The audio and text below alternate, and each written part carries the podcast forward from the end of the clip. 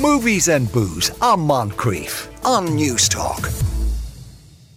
Anyway, in, in the meantime, we have uh, Movies and Booze now. We are joined by Fionnuala Jones, Jean Smullen, and looking suitably nervous uh, because of his first time appearing on it, John Fardy from Screen Time. Afternoon, John. Oh, thanks. Lovely for having me. Uh, yeah, fan, lo- Sean, lovely, lovely for having me. That's how nervous anyway, Jean, what uh, what are we drinking today? I Okay, see well, we I, have a- lashing into the rosé already. Oh yeah. well, it's a very fashionable uh, rosé. It's a digital rosé called Born Barcelona, created by a group of women, um, entre- female Did entrepreneurs. you say digital rosé? Yeah, uh, they, they don't own a vineyard. Basically, they, um, they they it's all about branding, and they buy the fruit and they get somebody to make the wine for them. But it's Oh. all about the image and what's in the bottle, and it's become really really fashionable. So, um, and you can see, look at the bottle. It's got the Veloce top, and it's a white clear bottle, and the same. Okay, the color yeah. is the sort of like the Provençal rosé. So, the, you know, it's made to a specification, and it's appealing to a certain audience, people who love rosé, and there are a lot of them. Let me tell you. That's a nice bottle, I must say. Yeah, that- yeah. Though I did tweet it, and I put Yeah, it on yeah. Instagram as well. You know you did, yeah. But a few weeks ago, I was in a restaurant and, and got a bottle of red wine, and it was in a clear bottle like that, and it just felt wrong. Yeah, it just clear- felt weird. And there is a reason that the bottle is isn't clear. Yeah. um, it- because you you do need the darker bottles, especially for the red wines. But um, yeah, but for, for the rosés, and these are all made to be drunk young, so uh, the clear bottle Mm. is fine for them. So it's pretty, um, you know, it, it it's kind of modern winemaking, modern emphasis market on marketing and everything. So that's kind of the new. It's a it's a new future wine, and then we're going to the tried and the trusted, you know, Bordeaux. Um, AOP Bordeaux. yeah. We sell. Ireland is a huge market for basic AOP Bordeaux. We they sell an awful lot of it in this country. It has a huge following, you know. Um, but it's starting it's starting to suffer a bit because it's going out of fashion because people want lower alcohol. They want lighter styles. They don't like the aged. They don't like sort of the Cabernet based wines anymore. They want something fresh and light with lower alcohol. But I mean, you cannot beat a good Bordeaux. And this this is this is this is a, a good, well made AOP, and um, it's won lots of medals. So um, we're going to give that a try as well. Okay, sounds lovely. Right, John, what's a Bethel when it's at home? Beetle. It was that, Yeah. but it's spelled B E B E. That's me. I sent the notes. All right, okay, yeah. I, Blue- Blue I thought it Beetle. was Bethel. Yeah. Beetle. I hope it's Beetle. Or Yeah, okay. Yeah. So this is a surprisingly okay superhero movie. Uh, I went into this with a lot of, you know, trepidation because I've seen a lot of superhero movies, and I'd say they have a hit rate about one to three at best of being any good.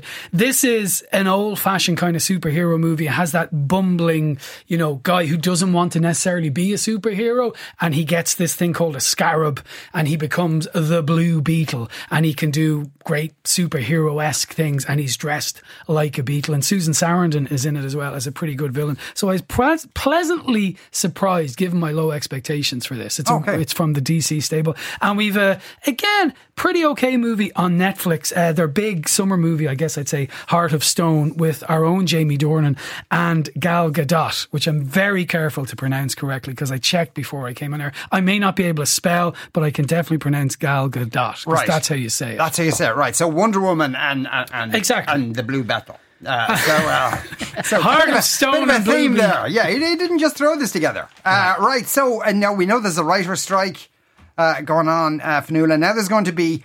How does a reality TV strike happen? Do they stop being Real Housewives? Do they kind of move out uh, and say no?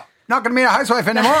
That's the that's the question that some reality TV stars are putting forward. So, uh, background on this, as you mentioned, the writers are striking, the actors are striking. There's one particular reality star who, in my opinion, is just trying to capitalize on this momentum and this press moment. Her name is Bethenny Frankel. People will know her from Real Housewives of New York, and she's kind of done her own other less successful spin-offs, but predominantly that's what she's famous for being on Real Housewives of New York. She's trying to bring forward this reality reckoning is what she's calling it. Um, she wants, which like It's like a, uh, it's like a wrestling kind of event. it's kind of it's ridiculous, right? In some ways, I I don't disagree with what she's trying to push for. Like she's trying to get a union for reality stars because she reckons like these networks are exploitive and they don't make enough money from uh, the stars don't make enough money from the content they create. So what she's pushing for is uh, a minimum salary of five thousand dollars per episode, and that stars get a ten percent raise every season. She just says because these people are so green and they're plucked out of obscurity, hmm. they sign these contracts, they don't really understand. And then the networks end up making a bomb off them. It like even most recently with, there was this big situation on a show called Vanderpump Rules called Scandoval, which basically involved a load of the cast members like cheating on each other essentially. And there was a huge fallout from that, but it brought this entirely new wave of viewers and fans and everything like that. They saw a huge ratings push. So I think she's kind of capitalizing on that, capitalizing on the fact that people are talking about strikes and residual payments and all this crack. I I believe that's why she's doing it. It's kind of more promo for herself as opposed to actually sure. believing in the cause. Some other people that have come out and spoken about it, uh, Lisa Vanderpump, who was previously That's not a real I name. so it is. That's our porn name. And she actually has a range of wine, Vanderpump wines. I haven't tried it. Would be keen to know if anyone has. But anyway, Lisa Vanderpump. She was on Real Housewives of Beverly Hills. She got her own spin off that I just mentioned, Vanderpump Rules, which followed the lives of her staff at her various restaurants. She kind of came out and said, if we're pushing for unionisation, it's going to change the business and not necessarily for the better.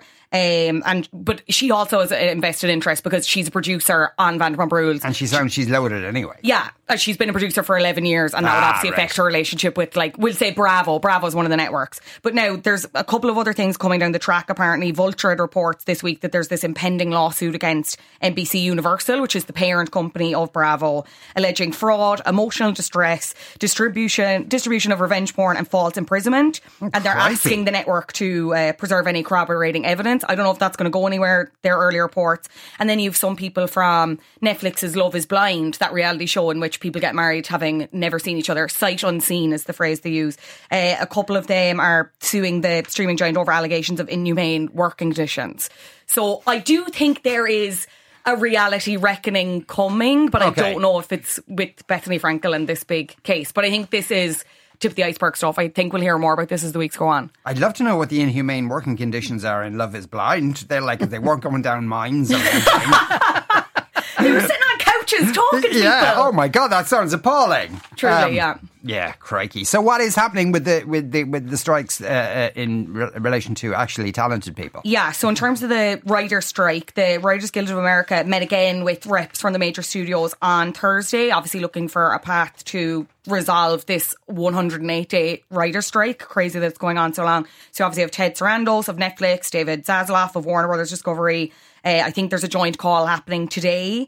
Um, the main areas where they're still re- like really not seeing eye to eye on remains the the viewership based streaming residuals. So uh, people getting paid more money for the residuals from streaming because the model doesn't really work the way it is now, uh, and the staffing minimum in TV. So one of the other issues was that writers would be booked for a show and then they'd kind of be broken out into like smaller breakout rooms, or they might only booked be booked for a certain amount of days, and like that's not sustainable when it comes to staying alive and paying mortgages and all that jazz. Um, but I think they're kind of hoping that they'll be able to bridge the gap on the more where they've made kind of more progress and that hopefully they'll build on that progress and the momentum will build and then they'll eventually come together on the harder stuff like the residuals and stuff like that. Yeah. Um, so not negative news But coming they out are of it, talking, but not, though, they are something. talking. But I, we were another few weeks left in this, I would say, because apparently the the reps from the studios like can't believe that this is still going on, and they're not. The guild isn't being uh, forthright enough in what they're putting forward. So Yeah, but uh, uh, like, so they're having meetings with the major studios, but they're, uh, they also talking to the likes of Netflix and Amazon and and all, that stuff? Because uh, presumably they have a stake in this as well. Or, yeah, yeah, no, they're like everyone's in the talks. It's Yeah. just yeah, it like they're as I said, they're kind of agog that they aren't agreeing to whatever resolutions they're putting forward. It's I don't know. It we're we're another few weeks of this, I would imagine. Okay. Are we are, like are we in danger of actually running out of content anywhere soon? You'd be just like pictures of people's dogs on streaming services? Perfect. My Brilliant. understanding is there's still enough backlog, but it's going on a lot longer than anyone thought because the fact that, you know, you can't get Bob Odenkirk now, even on a radio show if you try and get him because Oh my they won't do anything, is Yeah. starting to seriously worry studios as far as I can tell because I think people thought it was going to be two weeks. There will come a point, obviously, when productions will stop, stop. So I- I think a fire is going to be lit under them soon because we're reaching that point. We're not a million miles away from it. Yeah. Okay, it'll be interesting to see what happens next. In the meantime, let's have a drink. Okay, let's start our first wine. Well, we'll start with the rosé, and it's the 2022 Born Barcelona Rosé. It's uh, available in O'Brien's. It's exclusive to O'Brien's. It's got a price of twenty ninety seven, but it's actually on offer until the twenty seventh of August at fourteen ninety six. Now, I mean, this style of rosé was firstly made fashionable by Sacha Lichine and obviously Whispering Angel, which is the kind Ah, of the right. daddy of them all, right? And um, that has spawned so many lookalikes, so many. It's you know, I mean, every every it, it seems these days more every time you look around, there's new rosé and there's new rosé associated with the celeb, and we have. Brad and, and what's her name? Um, Angelina. Yeah, Yeah. having Well, the row. what's her name? That's yeah, showbiz. yeah, there you go. She's she sold the wine the winery to somebody he didn't want, and he's now suing her. And I think actually they've I think they've come to an agreement on that. But anyway, that's neither here nor there. So basically, what happened? There was a group of young uh, female entrepreneurs who were Spanish. They're from Barcelona, and they said, "Well, why can't we do a similar style?" And they they Born Barcelona is their brand name. So as I told you, they they actually this is organic. It's vegan. It's got the Vinolok closure. Um, it's made from a blend of Grenache, Cinsault, and Syrah, which are you know uh, Grenache and Cinsault are two of the Spanish grapes. Syrah is actually a French grape. And it's pale pink, and it's it's it's dry in style, and it literally it's lovely. It ticks all the boxes. Now it's also won quite a lot of awards, and one of the awards, and I and I have to, I'm I've been judging for 17 years in Concours Mondial, which is this big European competition, and they run several competitions every year. They have the main one, and then they have one for rosé and one for sparkling wine. No, I wasn't a, ro- um, a judge in the in the rosé competition this year. I actually do Sauvignon instead. Um, but this won a, a great gold. Now, having judged for 17 years, let me tell you, the amount of great golds you get in these competitions, you're lucky if you get 20 out of 7,000 wines.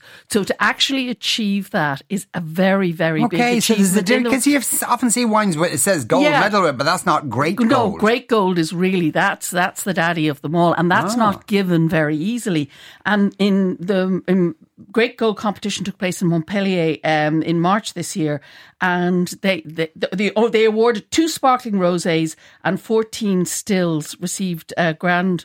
Uh, medal out of 2,000 wines. So these guys Crikey. did very, very well. So that's a very, very good kind of. Now, they haven't got the sticker on yet, and I'm guessing they won't put the sticker on because it'll kind of Ruin the look of the bottle, ruin the aesthetics of the bottle. So, but it, you know, I feel it's worth mentioning that it's got lovely um, peach fruit aromas. It's very well made. There's a nice herbaceous finish to it, which is very typical of this style. That's what people like. Um, sometimes I kind of call it a little bitter, bitter cherry twist. You know, I mean, this like tapas. You know, you could go for salty tapas like flatbread and hummus and olives, and you know, or brie and goat's cheese on brown bread. You know, sit around with the girls or the guys, open a bottle of this, have some some nibbles. Wonderful evening. Isn't- it's it's uh, super. Tell us about the stopper on that bottle because that This looks like a- a, bottle you could reuse. It's called a Vinolok, right? And it's a it's a new uh, method of closure. Good thing it's radio. As you can see, it's glass, so it's recyclable, and it's got a it's got a plastic um, unit in the middle of it, Yeah. and it keeps the wine fresh. It's sealed with a um, you know Little piece of cellophane, yeah. and then you open the cellophane, and um, so it's not cork. I mean, cork is recyclable as well, and it's not plastic. So um, again, this is a this is a new closure method. Um, they're quite expensive, so you don't see them that mainstream. Ah, right, but yeah. you know, it, for, for for what they're trying to create, which is this kind of this look, this this this is a kind of a brand. They're trying to create something that people will want to buy, and they'll say, "Oh yeah, I love that rosé and the one with the glass stopper." You know, it, it it's brilliant marketing, and again, the whole emphasis is on the fact that it's Barcelona. You know what I mean? And yeah. so I, I I I love the concept. I love what they're doing, and I wish it every success. Exclusive to O'Brien's and fourteen ninety six until the twenty seventh of October. Worth giving it a try. Okay, indeed, yeah, 1496 is a bit of a bargain uh, for that period of time. When you're judging these competitions, uh, you know, and the categories, is it what, you know, is there a guy when you arrive says, you know, Smullen, Rosé, you know, is it like that, or do you get to what choose? What they do is every year they they they they they. they they, they, they will have for some of the smaller contests about 90 uh, people judging. For the very big contest every year um, it's 350 people. So there's the main contest from from um, all over the world. Like it's a huge international event, and we move every year. Like next year, it's in Mexico, right? This year, um, we were in Croatia in the Istrian Peninsula. Um, so they'll write to me about six months before and say, "Jean, would you like to be judge? Would you like to judge Sauvignon? Would you like to judge the rosé? Oh, would you you like choice. to Okay. the for- fortified or the main competition?" And I look at my schedule and say, "Right, yeah, I'll do that one and that one. I normally only do one or two. I love the Sauvignon, and actually for the Sauvignon one, we went to South Africa, so of course I went on that one this Okay. year. Yeah, that was a hardship, And, I'm sure. Yeah, and and basically there's a panel of five, and you have a chairman, and you, it's all we have a little computer, and we mark out of a hundred, and we write it all into our computer, and then at the end they give us all our tasting notes and our and our results and our judges, and they don't tell us what wines we taste because it's all done blind, Hmm. but it, they give us what our impression of the wines were and what we rated at them at. And out of five, they take the, the highest mark and the lowest mark out of the equations if there's too much of a difference. And they pick the meridian to get a fair assessment of what the wine should be. And So- did you and did you say at some of them there could be 350 judges? 350 judges, and you could be tasting over 7,000 to 9,000 wines over three days. Okay, there's 350 judges. Who's collecting all the spit buckets? Oh, it- do they have like whole- ball boys who They do have that kind of thing? sommeliers, and they do it brilliantly. They, the sommeliers all come into music, and they're all local kids who are training to be sommeliers. and it's like the Olympics of wine tasting. And they come into this the, because the Concours Mondial people do have are brilliant at marketing. They come into this great fanfare, and then they they spend the three days um, serving and doing the whole, you know, properly done. And they in the back room they're opening the bottles, and if a wine is corked, they have to go back and bring you a second bottle. And oh, I mean, it's it's it's it's it's precision, but it's brilliantly done. It is theatre, and it's it's really wonderful to be involved. And I'm So- so lucky to be involved for 17 years. Is that kind of the engine room of wine tasting for the world, for the market, for the year There's ahead? a number, like you've got, there's Concours is one competition, there's Mundus, there's Decanter, there's the Okay. international wines. There is, there are globally a whole of group okay. of big, big international competitions that actually mean something. Yeah. And as I say, I'm lucky and honoured enough to have been doing this one for 17 years, and the, and it's great fun. It really Okay. is. All right, John, get your own radio. Sorry, sorry. Oh, actually, we yeah. allowed to- Actually, he has one. It's very good. Uh, that's uh, is the MTV Video Music Awards going ahead next month, despite the Emmys being delayed until January because of the strikes. Brian wants to know. Anyone know? Hadn't heard. I would imagine they'll do some kind of online thing. Like they did the. The issue was they did the Tonys, but there was just no scripting. Like the cue was blank, except for them to be like, "Hurry up!" There was Yeah. nothing written for it. So they might do something like that. But the whole issue that John mentioned So they was just that stood there in silence and handed out awards but, to yeah, people. but that's the thing; they can't talk about anything they're promoting. So it's like, and the winner for this for X movie is blank, and they're like, "Thank you so much. I loved working on Redacted." You know what I mean? That doesn't really make for compelling viewing, you know. So haven't heard, but yeah, Yeah, we'll see. Right, what movie would you like to do first, John? I think we should start with Blue Beetle. okay, Blue Beetle coming up after this. Movies and booze on Moncrieff on News Talk. What is he talking about? He's talking about this. Oh, I forgot how bad it looks. I've seen worse. Where? You don't want to know. Okay, What the hell is this thing? it's it's called the scarab. It was given to my dad when I was a kid. Um, it's some kind of a world-destroying weapon. That's wow. And did you know what was going to happen to my brother when you stuck him with this world-destroying thing? No, I swear to you, I had no idea this would happen. Oh, I mean, come on. My father said it can't be activated by just any person. It has to choose you. So I'm guessing it's chosen you. There you go. Uh, we got fierce distortion on that clip uh, uh, in the studio here. I uh, hope you didn't get that as well. Anyway, that's Bl- uh, Blue Beetle. Uh, the latest from uh, uh, the DC, uh, the struggling DC universe, it should be said, uh, Yeah. really. So, um, how did this person get their super beetly powers? Good question. This goes back to like the 30s. There was a Blue Beetle, and he was an off duty cop who used to take vitamins as a magic potion and go beat up bad guys. That wasn't really working out for them. So they reinvented it kind of in the 50s and 60s as a man who would become beetle like, not the four lads from Liverpool, a, Yeah. guy who would inhabit the, the kind of beetle that we know as an insect and have these superpowers and stuff. So DC have decided, you see, DC are in this weird kind of thing. They're this universe thing. I barely understand it. It gets very complicated, but they're kind of bringing in a new DC universe. So they're getting rid of kind of some of their straggler characters. They seem to be giving them a go out. And so they've done this. It's moved to Latin America, which is good because it's almost an entirely Latino cast. And the guy playing the Blue Beetle, an actor people might know from Cobra Kai, which is this hmm. nostalgia loving kind of sequel thing to the Karate Kid. Xolo, Zo- Xolo Maridueña is his name. And he's a young guy who comes back to his family. He's going to go to college. Then they have some problems. He starts working in this kind of fancy resort. And through a series of strange things, he comes in contact with a thing called the scarab, which gets inside him and turns him into this very powerful blue beetle that has all this AI stuff in it and makes him a marvelous superhero. And then Susan Sarandon is the owner of a thing called Kord Industry, who's kind of developed this, even though it's from outer space in some fashion. And he goes up against her villain, who's an employee of hers who has something similar.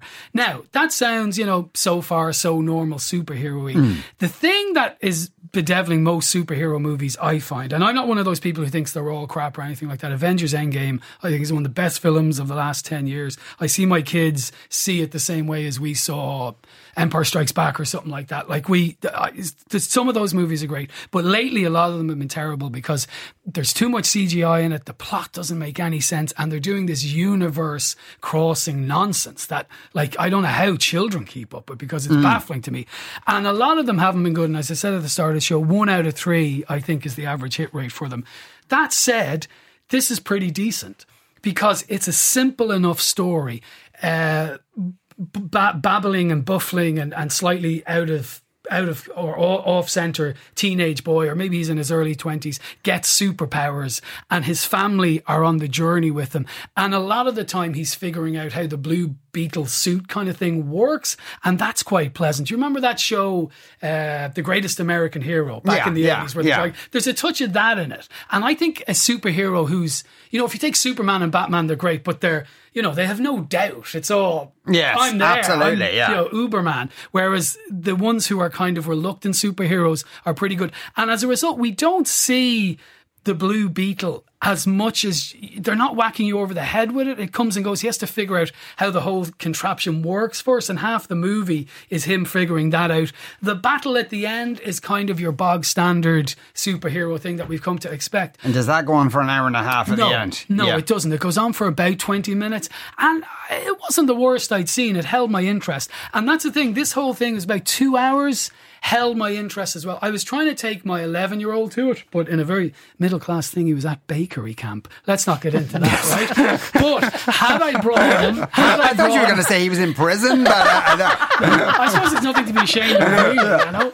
bakery camp. Yeah, I, know, I okay. know. Go figure. Okay. But had I brought him, I think he would have really liked this. I think Hmm. he would have really enjoyed it because it has the pleasing ordinary kid becomes superhero and fights baddie. And a superhero story, I think, needs to be that simple. And this is. Plus, they have the kid's family center with them. They go on the journey, his uncle, his grandmother, his sister. And Susan Sarandon is a very good villain in it as Hmm. well. So because of my limited expectations, I don't know if you're asking for star rating on screen time. That's what we do. So I'm going to give it three out of five Okay, if you wanted. It's because it sounds a bit like, and I forget the name of it now. It's it's on Disney. It's a series, uh, uh, like she's an Asian American girl, Miss Marvel. Miss Marvel, uh, has that Yeah. kind of, which was very charming. I thought, Yeah, and it was kind of similar to that. Yeah. Family are involved. Yeah, that's that's a good analogy actually. And charm is a good word. There is a charm to this. Now it's you know it's it's not a rom com or anything. Yeah, it's a yeah. superhero movie at the end of the day. But given the expectations a lot of people go into superhero movies with,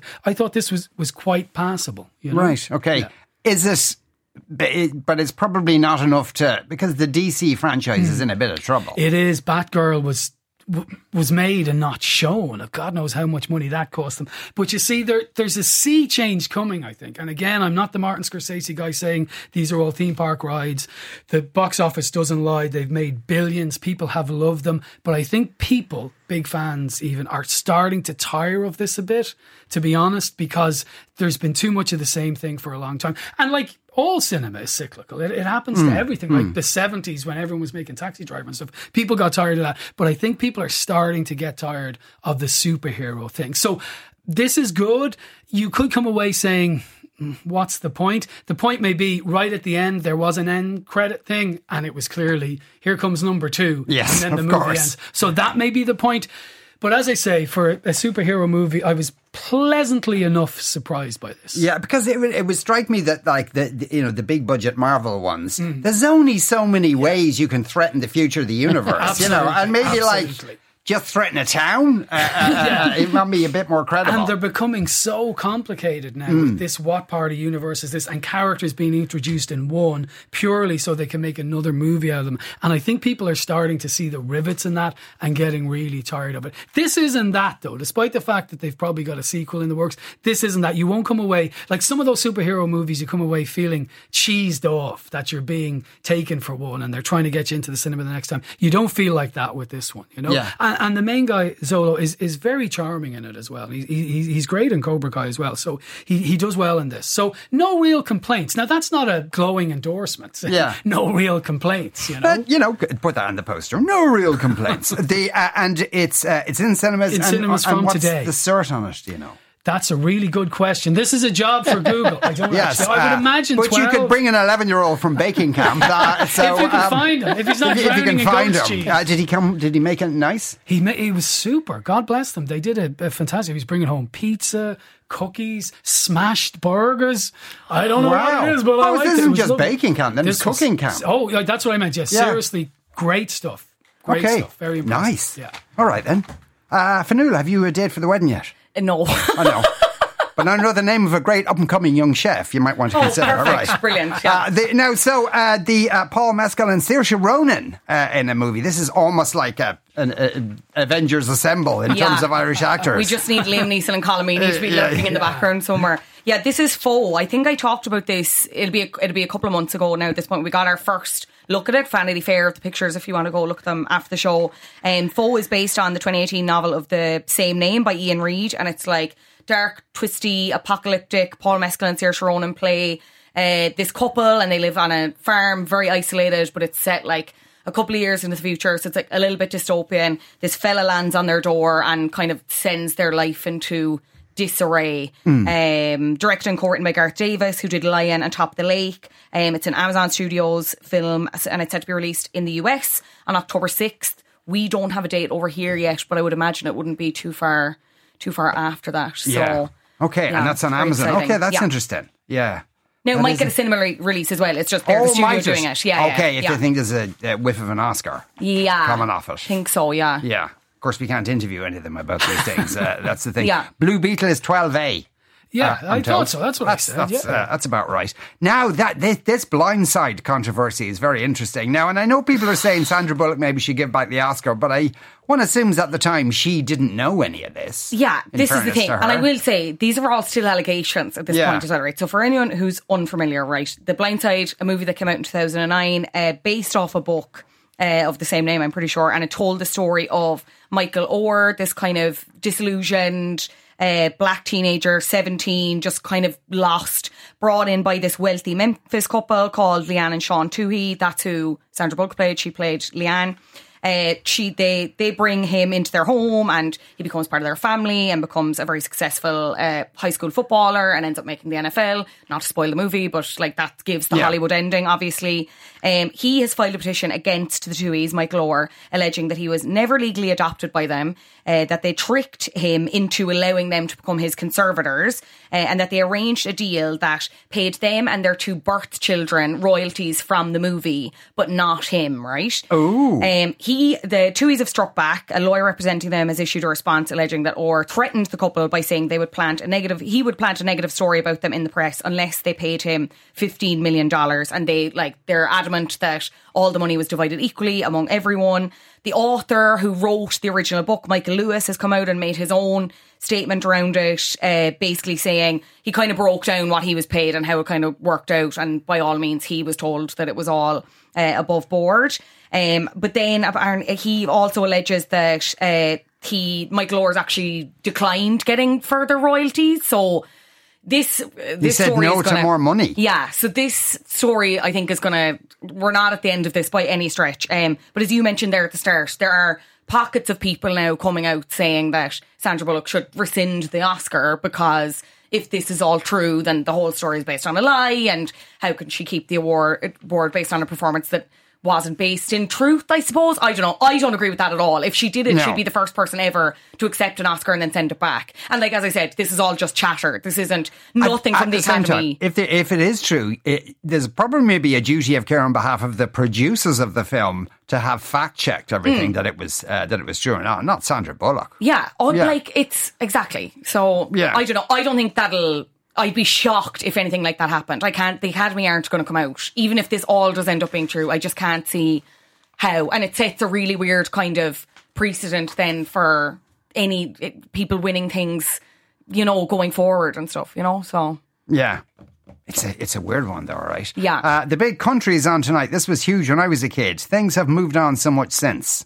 Uh, says the text. Is that a movie? The big country? Yeah, that's Yeah, film. it's an old I- It's an old film. cowboy film. It's Yeah. great. And you know what's on tonight as well, which I, I've never seen, and you guys all reviewed it. Tenet. Oh, right. I really want to see that. Do you? know. Yeah. No, you Don't know don't. Jean said she Believe me, loves you time don't. travel. Yeah. I love time oh. travel. Oh yeah, but you need Cole's notes to understand what the hell's going on. And when you do have the Cole's notes and you actually sit down and spend several hours afterwards figuring it out, you realise it's all nonsense. So actually, the director of the film didn't know himself what he was doing. That's the I'm fatal still flaw watch it. at the so bottom there. of Tenet. Movies and booze on Moncrieff on News Talk. Uh, anyway, we'll move over from that. Who's the nun suing Warner Brothers, Fionnuala? So, well, I should say she's not an actual nun, but she played. play. I I know, was hoping it would be an actual nun. It's the actor that plays the nun in the movie The Nun and in the Conjuring franchise. That's actually where the character character originated. But now there, I think there are two nun movies themselves. Uh, it's Bonnie Aarons is the name of the actor. She is accusing Warner Brothers Discovery of shorting her on merchandise merchandising revenue for playing the nun. Um, so when I was looking at these numbers, it's kind of nuts when you put into perspective. So she was paid seventy-one thousand dollars for the role, and the movie ended up grossing like over three hundred and sixty million against a budget of like twenty-two million. So made a lot of money. Her contract included a one hundred and seventy-five thousand bonus tied to box office performance, on top of a share of profits from merchandising, uh, exploiting her character. Um, but she has basically said that uh, what she's been sent in terms of like she asked them for a line by line breakdown. She said it doesn't line up with what she's seen in terms of actual non merchandise, which is even to talk about the non merchandise. I'm like, Yeah, who, that's what I wanna know. Who is Uh, buying this? what- We've got a light, including dolls, jewelry. The non jewelry posters. I'm like, maybe fair enough. Non-outfits, Jewel- obviously, I would have thought. yeah, thought. and like, look, she does have a very. It is kind of mad. Like she is a very. She has a very specific look for it, and obviously that's you know the prosthetics team and the makeup team as well. It's not just her. Um, but yeah, she's basically saying she's entitled to a pro rata share of five percent of fifty percent of the gross receipts from the licensing of merchandising rights. Um, but she's basically said that what Warner Brother Warner Brothers Discovery have sent her is like inconsistent with what she reckons she should be getting. So Has she put a figure on how much she thinks she should be getting? I don't think she's put a figure on it, no, but I must be a lot more if she's must suing. be a lot, yeah, if she's going to that effort because I think uh, I know there was definitely a second nun movie. If there hasn't been a third, I would imagine there is going to be a third, just because Maybe not Conjuring- featuring that actor. Maybe uh, not uh, her, uh, yeah. is she an evil nun or a good nun? Oh yeah, no, she's it. Now I haven't seen the nun, but I've seen the Conjuring. I'm not sure if I saw the Conjuring that the nun is in, but from the posters Oh, this the is like the Marvel universe, yeah, isn't it it now very well? confusing, doesn't it? Um, from what I've seen, the poster she looks pretty scary. She doesn't look like a nun I'd like to be encountering on a daily basis. Right. Oh, so, so she, she, she, she's probably a Protestant nun then. That's, that's probably. I'm not Yeah. answering that. okay, okay, yeah, but I can see the way you're nodding furiously. right, let's move on uh, to our second uh, movie of the day. It is uh, Heart of Stone. Here's a clip.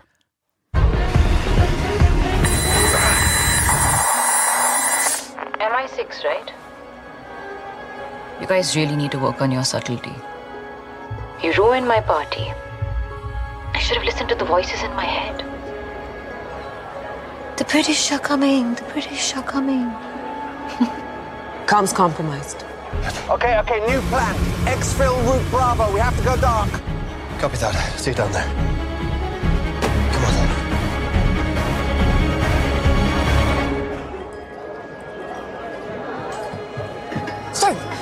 Let's go.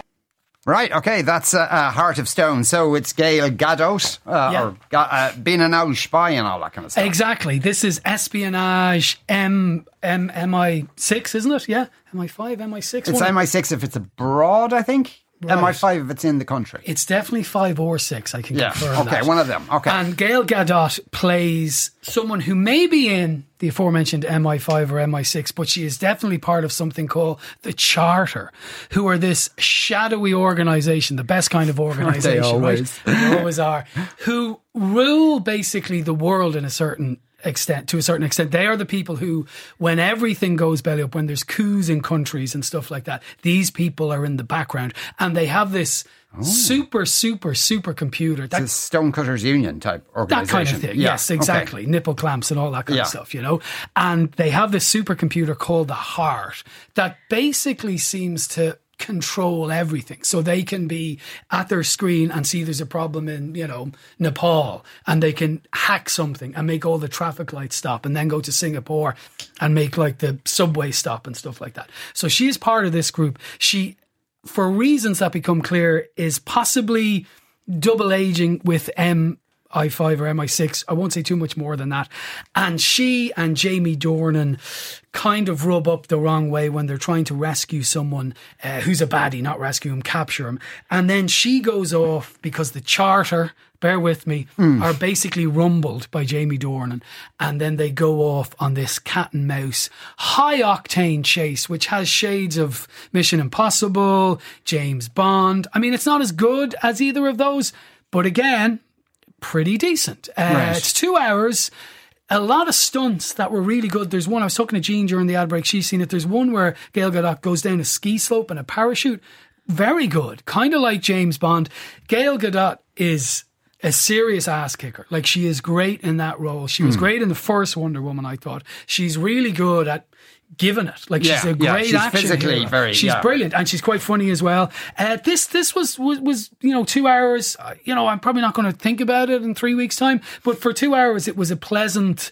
Intriguing watch, not intriguing, but I was never bored for two hours, to be honest. So Okay. it's Netflix's big summer movie, as far as I can ascertain. I don't know if it's event movie making, but it's certainly passable for choice. If you're looking for something to watch tonight on the couch, you're tired from baking camp or whatever, Yeah. this would be a good way to pass two hours. You won't be annoyed. I, I agree. I actually watched it. It's not. I, it's Gadot. Is the T It- no, silent? I, I, I uh, came on. I checked this Oh, before I checked, came on because right, I okay. screw this up all the time. Uh, It's I, I, I, I loved. I, I thought it was great, and it, you know, it, again, it's two. It's, it's what a film is about. It's two Yeah. hours of just switch off the world and just enjoy this.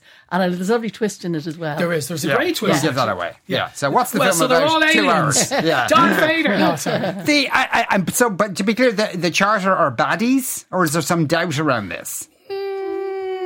Let's let's watch it. Uh, Okay. Yeah, it's it's Okay. slightly But like, ambiguous. I no wonder say. the world's full of conspiracy theorists. It's a, you know, the film when someone has a computer, they can turn It's the kind of traffic like lights it, off. it, and- it, Yeah, yeah, it this is is all about AI. It, it is it is the shades of this is what AI can do. Yeah, absolutely. Yeah, and yeah, they were yeah. all being controlled down to the minutest detail. So it is a it is conspiracy theorist stream fodder kind of stuff. Yeah, but, it's if- still entertaining. Yeah, but see, if Netflix though put it on Netflix rather hmm. than give it a cinema release, ha- is that like not a vote of confidence? As far as I understood from something I read, it did have a limited cinema release. Now, a very limited one because I didn't see it anywhere. But it is Oh. it is streaming on Netflix. So I, I may have that wrong. There was there was certainly a whiff of a cinema release. It's it's in terms of Netflix movies, it's pretty good because people complain about Netflix movies that they're often just churning them out and they do one every couple of months. But this this is I don't think that's fair to be honest. I think Netflix movies are are quite okay, as good as anything you'll see in the cinema a lot of the time. But this this is. Pretty good. Again, it's it's you haven't asked, but I'm telling you, it's three stars. Three stars. I say. Okay, so we have a total of six stars between two movies. Yes. Uh, you can distribute them any way you want. uh, right, so uh, Jean, tell us about our, Our second last wine. wine This is, the, is the 2020 Marquis de Chassé. It's an AOP Bordeaux,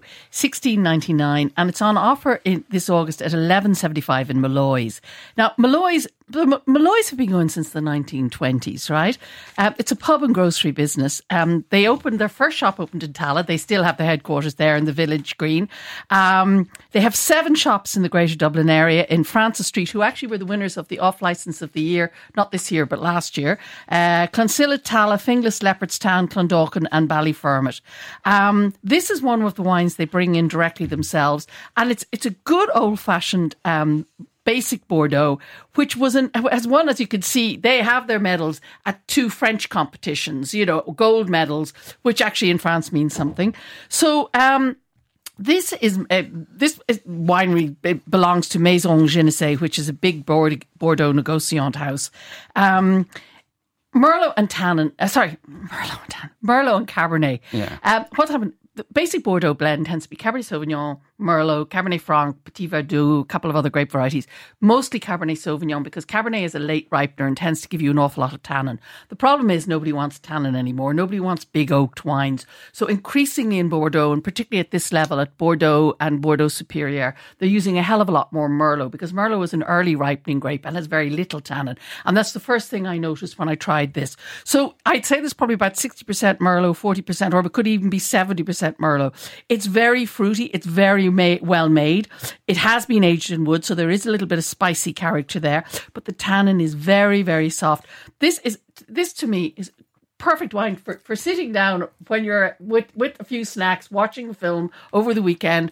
It's a lovely, you get the lovely kind of soft plum fruit. That's what you expect from Merlot. And then when you try it, the tannins are soft. There's lots of fruit, a surprising amount of fruit. Vintage is 2020.